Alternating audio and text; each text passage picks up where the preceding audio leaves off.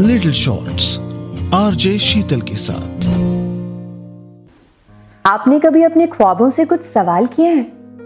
कभी ऐसे उलझ गए हो उनसे?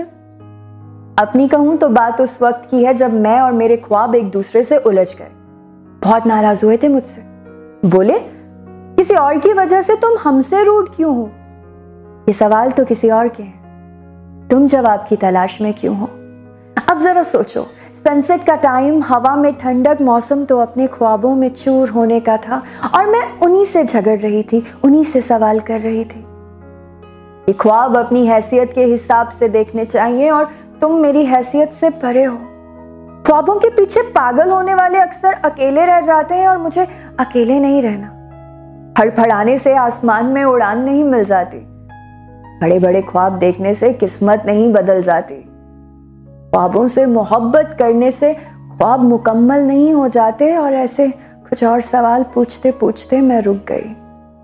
थोड़ी सी सेंटी हो गई थी। ये मेरे अपनों के सवाल थे जो आज मैं अपने ही ख्वाबों से पूछ रही थी।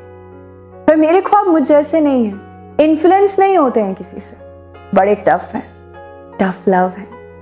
ख्वाब जो रोज आगे बढ़ने के लिए मोटिवेट करते हैं, मुझे इंस्पायर करते हैं और अब मुझे थकना नहीं है, रुकना नहीं है।